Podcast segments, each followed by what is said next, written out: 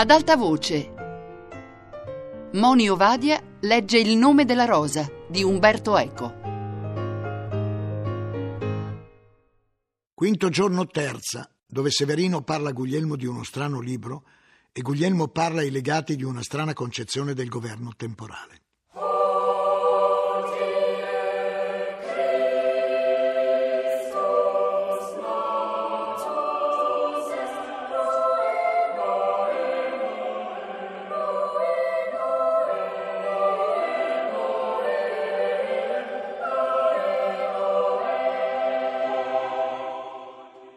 Diverbio stava ancora infuriando quando uno dei novizi di guardia alla porta entrò passando per quella confusione, come chi attraversa un campo battuto dalla grandine, e venne a sussurrare a Guglielmo che Severino gli voleva parlare con urgenza. Uscimmo nel nartece affollato di monaci curiosi, i quali cercavano di cogliere attraverso le grida e i rumori qualcosa di ciò che avveniva all'interno. In prima fila vedemmo Aimaro d'Alessandria, che ci accolse col suo solito sogghigno di commiserazione per la stoltezza dell'universo mondo. Certo che da quando sono sorti gli ordini mendicanti, la cristianità è diventata più virtuosa, disse. Guglielmo lo scostò non senza malagrazia e si diresse su Severino che ci attendeva in un angolo.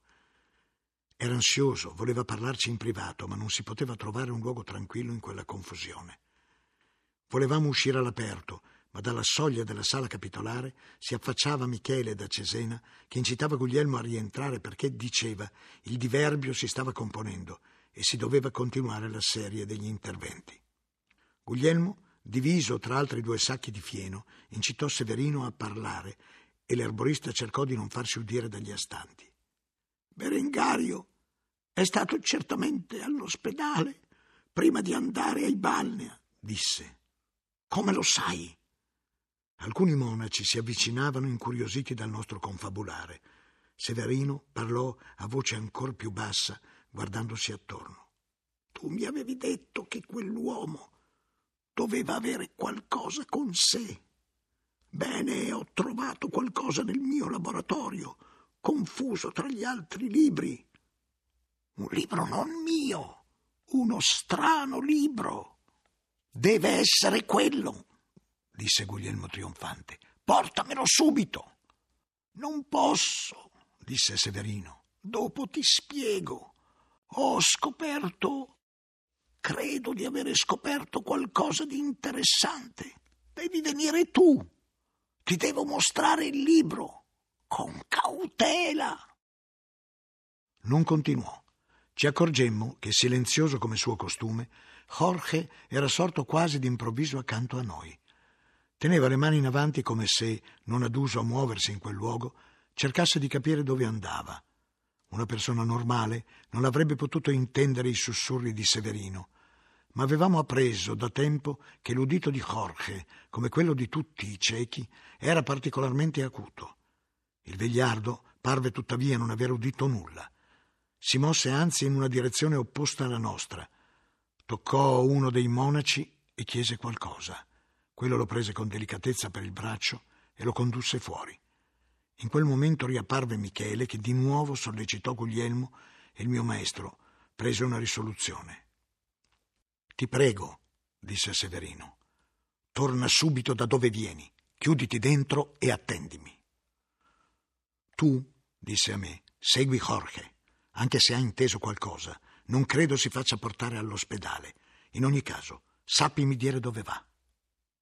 Fece per rientrare nella sala e scorse, come scorsi anch'io, Aimaro che si faceva largo tra la ressa dei presenti per seguire Jorge che usciva.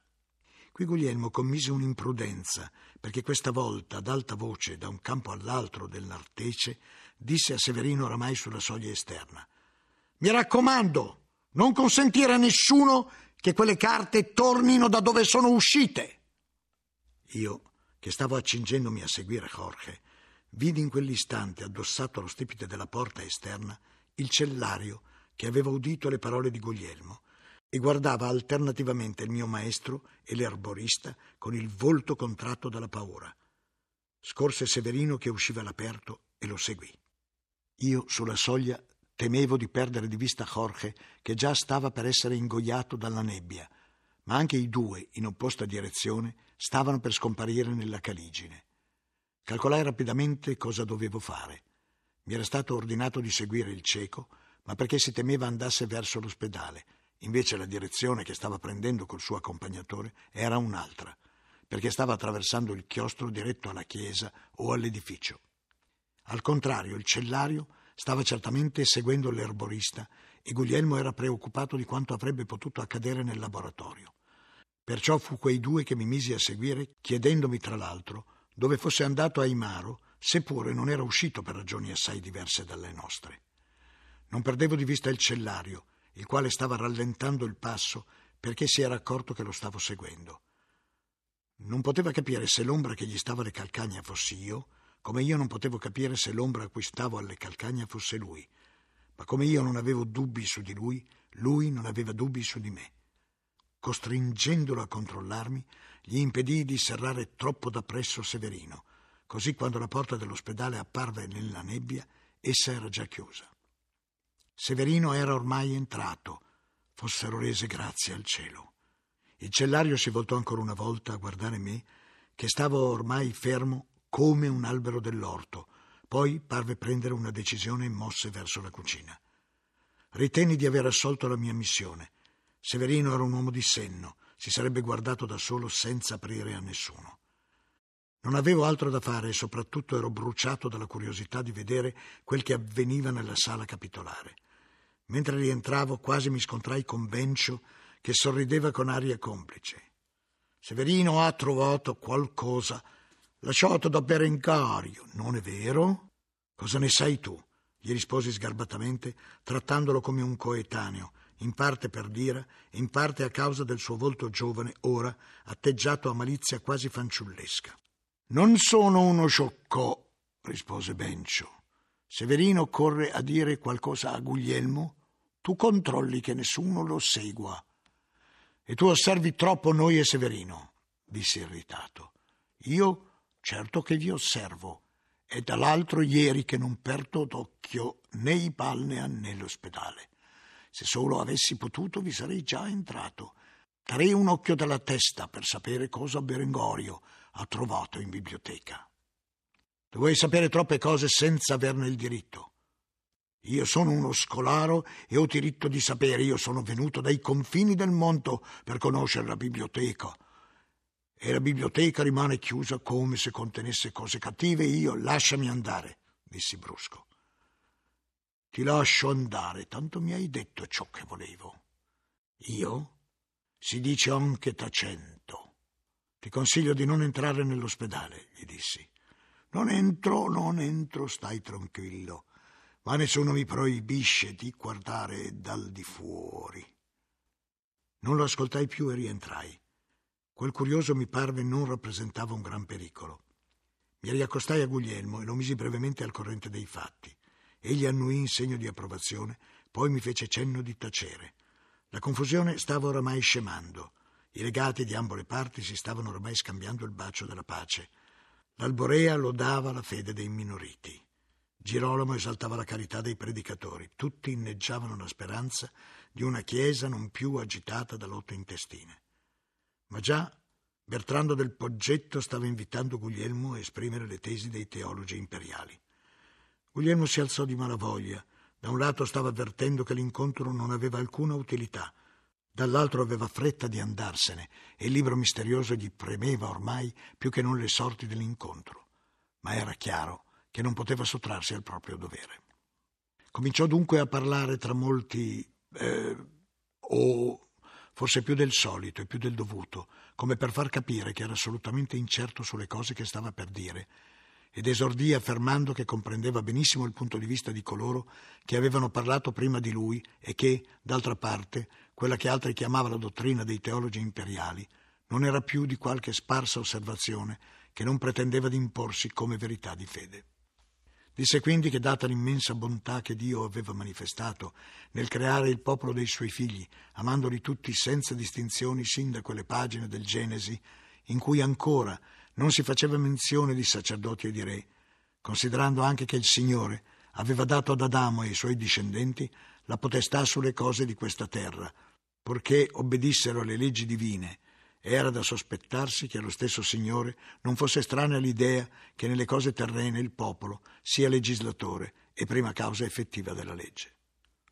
Per popolo, disse, sarebbe stato bene intendere l'universalità dei cittadini, ma poiché tra i cittadini si debbono considerare anche i fanciulli, gli ottusi malviventi e le donne, forse si poteva addivenire in modo ragionevole a una definizione di popolo come parte migliore dei cittadini, benché egli sul momento non ritenesse opportuno pronunziarsi su chi effettivamente appartenesse a tale parte.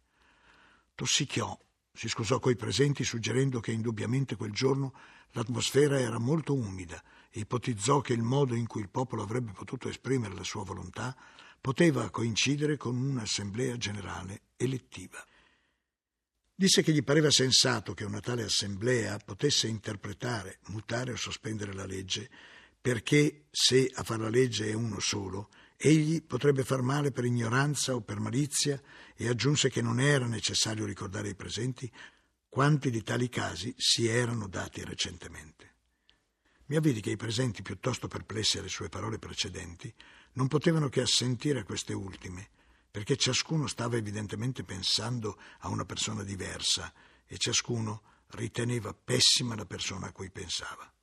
Bene, continuò Guglielmo, se uno solo le leggi può farle male, non saranno meglio i molti? Naturalmente, sottolineò, si stava parlando di leggi terrene concernenti il buon andamento delle cose civili. Dio aveva detto ad Adamo di non mangiare dell'albero del bene e del male, e quella era la legge divina, ma poi lo aveva autorizzato, che dico, incoraggiato a dare nomi alle cose. E su quello aveva lasciato libero il suo suddito terrestre. Infatti, benché alcuni ai tempi nostri dicano che nomina sunt consequentia rerum, il libro del Genesi è peraltro assai chiaro su questo punto.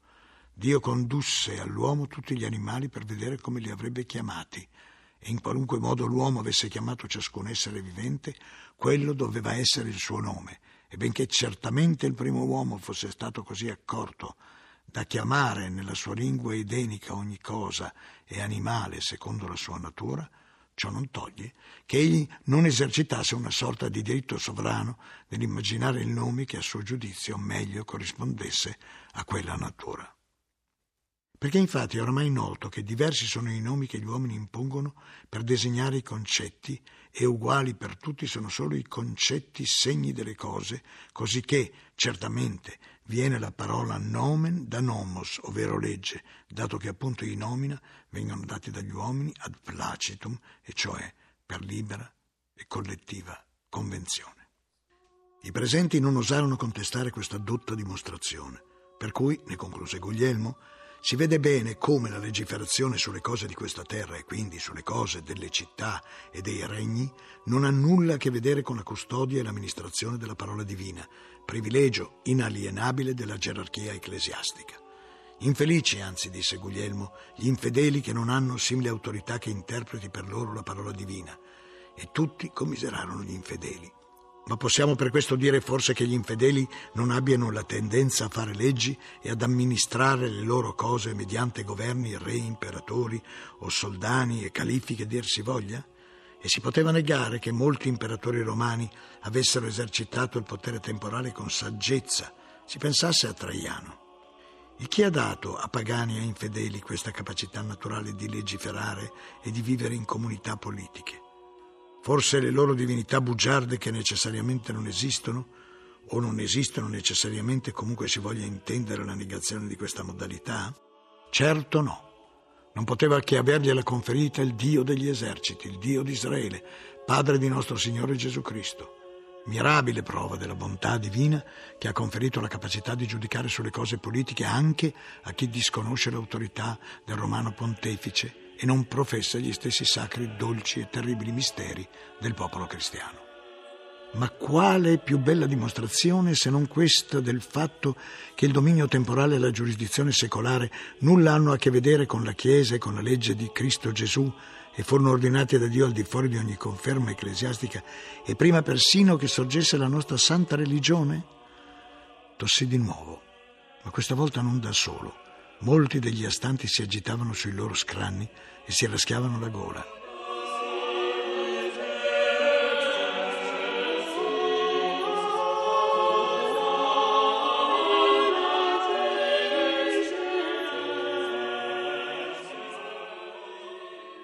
Disse allora Guglielmo che le sue deduzioni gli parevano sostenute dall'esempio stesso del Cristo, il quale non venne in questo mondo per comandare, ma per sottomettersi secondo le condizioni che nel mondo trovava, almeno per quanto riguardava le leggi di Cesare. Egli non volle che gli apostoli avessero comando e dominio e perciò sembrava cosa saggia che i successori degli apostoli dovessero essere sollevati da qualsiasi potere mondano e coattivo. Se Cristo avesse voluto che i suoi sacerdoti ottenessero potere coattivo, avrebbe stabilito precisi precetti come fece Mosè con la legge antica. Non lo fece. Dunque non lo volle. O si intende suggerire l'idea che egli lo volesse ma gli fosse mancato il tempo o la capacità di dirlo in tre anni di predicazione? Ma era giusto che non lo volesse, perché se lo avesse voluto allora il Papa avrebbe potuto imporre la sua volontà al re e il cristianesimo non sarebbe più legge di libertà, ma intollerabile schiavitù. Tutto questo, aggiunse Guglielmo con volto ilare, non è di limitazione ai poteri del sommo pontefice, ma anzi di esaltazione della sua missione. Perché il servo dei servi di Dio sta su questa terra per servire e non per essere servito.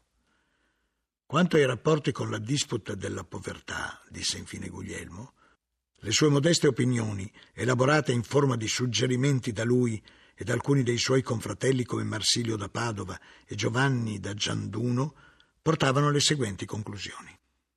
Se i francescani volevano rimanere poveri, il Papa non poteva né doveva opporsi a un desiderio tanto virtuoso. Certo che se l'ipotesi della povertà di Cristo fosse stata provata, non solo ciò avrebbe aiutato i minoriti, ma avrebbe rafforzato l'idea che Gesù non avesse voluto per sé alcuna giurisdizione terrena. Guglielmo aveva parlato in tono così dimesso, aveva espresso le sue certezze in modo tanto dubitativo che nessuno dei presenti aveva potuto alzarsi per rintuzzarlo.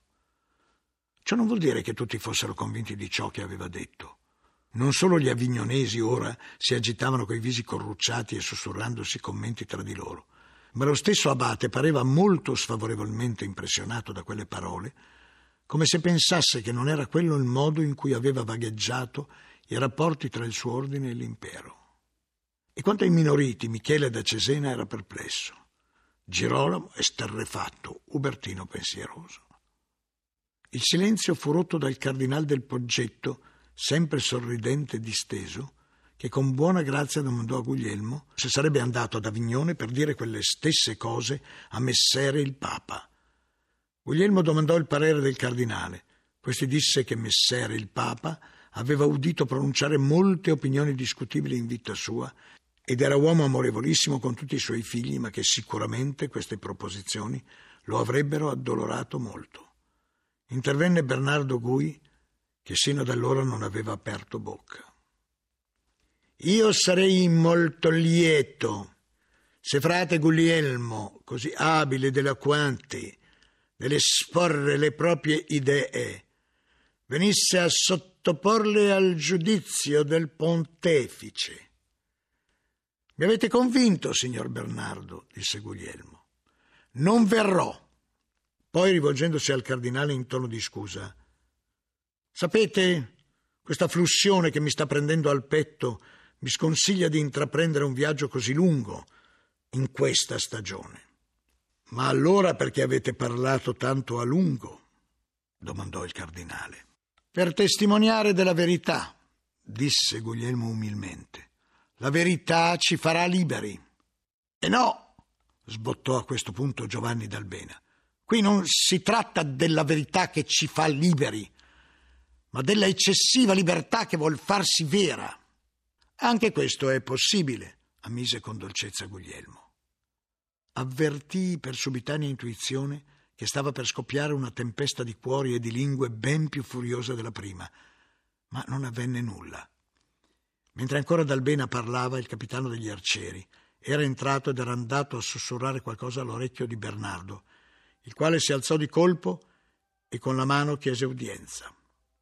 Fratelli, disse, può darsi che questa profittevole discussione possa venir ripresa, ma ora un evento di immensa gravità ci obbliga a sospendere i nostri lavori col permesso dell'abate.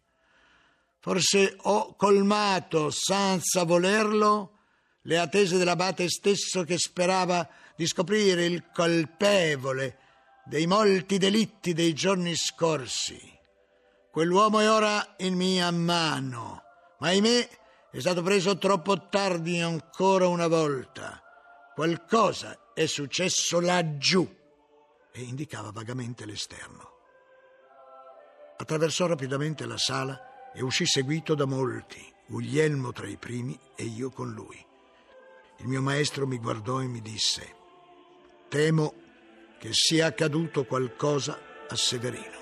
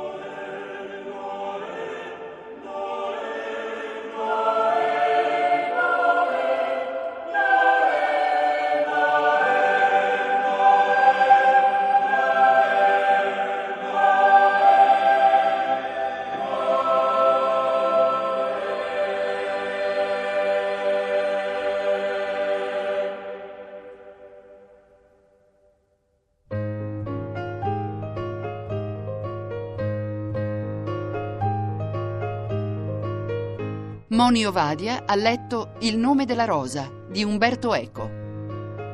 A cura di Anna Antonelli, Fabiana Carobolante, Lorenzo Pavolini, Chiara Valerio. Regia di Chiara D'Ambros. Per scaricare e riascoltare il programma radio3.rai.it.